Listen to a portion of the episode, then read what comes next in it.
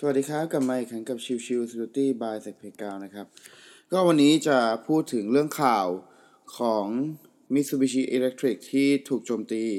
นะครับ คือในช่วงประมาณปีที่ผ่านมาเนี่ย ตัวของ Mitsubishi Electric นะครับ ถูกโจมตีโดยแฮกเกอร์นะครับ ดึงข้อมูลออกมานะครับ ในช่วงประมาณเดือนมิถุนายนปีที่แล้วนะครับ ก็ทางแฮกเกอร์เนี่ยได้เข้าถึงข้อมูลของพนักงานแล้วก็ ข้อมูล material ของตัวบริษัทนะครับ ซึ่งก็เป็นอะไรที่ค่อนข้างจะเป็นข่าวโด่งดังในช่วงประมาณสัปดาห์ที่ผ่านมานะครับ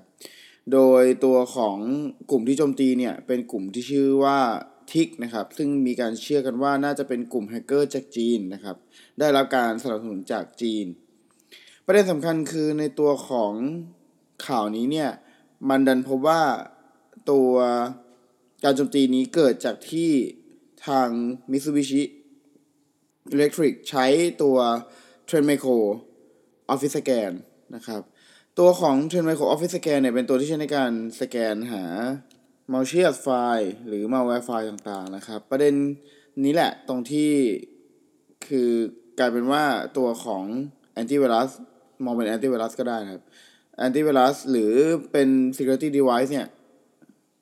ถูกโจมตีแล้วถูกยึด เครื่องข้างในแทน ซึ่งตัวช่องโหว่นี้เนี่ย มันจะเป็นช่องโหว่ที่เป็นช่องโหว่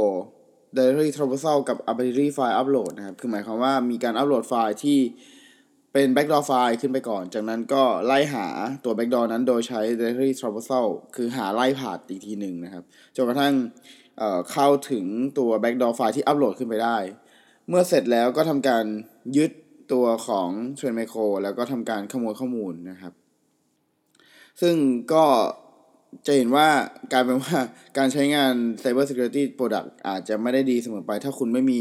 เรื่องของการ up to date ทุก ๆ อย่าง เพราะว่าเนื่องด้วยตัวของช่องโหว่เนี้ยก็คือ CVE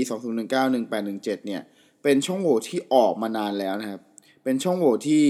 ออกมาตั้งแต่ตอนประมาณเดือนตุลาคมปี 2019 นะครับ ดังนั้นเนี่ยจะเห็นว่าต่อให้เป็น security product แต่ถ้าคุณไม่อัปเดตก็มีความเป็นไปได้ที่จะเป็น backdoor หรือเป็นช่องโหว่ที่องค์กรจะถูกโจมตีได้อีกทีหนึ่งนะครับ ซึ่งเทรนด์การโจมตีแบบนี้เนี่ยเริ่มมีมากขึ้นเรื่อยๆ คือนอกเหนือจากตัวของ Trend Micro แล้วจริงๆ มี product อื่นๆ อีกหลายตัวนะครับ ที่เคยเปิดเผยถูกเปิดเผยมาแล้วว่า ช่องโหว่ใน security product อย่างเช่น antivirus เนี่ยถูกใช้ในการโจมตี คือยกตัวอย่างง่ายๆ อย่างเช่น กรณีที่ตัวของสมมุติมี antivirus ตัวหนึ่งอยู่บนเครื่อง แล้วตัว attacker เนี่ยส่งไฟล์ไปให้กับ client แน่นอนว่า client อาจจะต้องรบกวนเอ่อลองสแกนก่อนถูกไหมครับว่าไฟล์นี้ปลอดภัยหรือไม่ปลอดภัย ประเด็นคือไอ้ตอนที่สแกนนี่แหละ มันไฟล์ที่ถูกสร้างมานั้นเนี่ยไฟล์ที่ได้ attacker ส่งมาครับไฟล์นั้นถูกสร้างมาเพื่อโจมตีช่องโหว่ของ antivirus นั่นคือหมายความว่า attacker เนี่ยจะต้องเรียนรู้ก่อนว่าองค์กรนั้นใช้ antivirus อะไร จากนั้น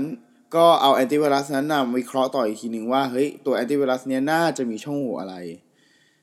นะครับ จากนั้นเสร็จก็สร้างไฟล์ที่โจมตีช่องโหว่นั้นๆ แล้วก็ส่งไปให้ client อีกทีหนึ่งเมื่อ client ทำการดาวน์โหลดลงมา โดยปกติแล้วแอนติไวรัสจะสแกน auto นะครับพอเมื่อสแกน auto มันก็จะกลายเป็นว่า attacker ก็โจมตี auto ด้วยเช่นกัน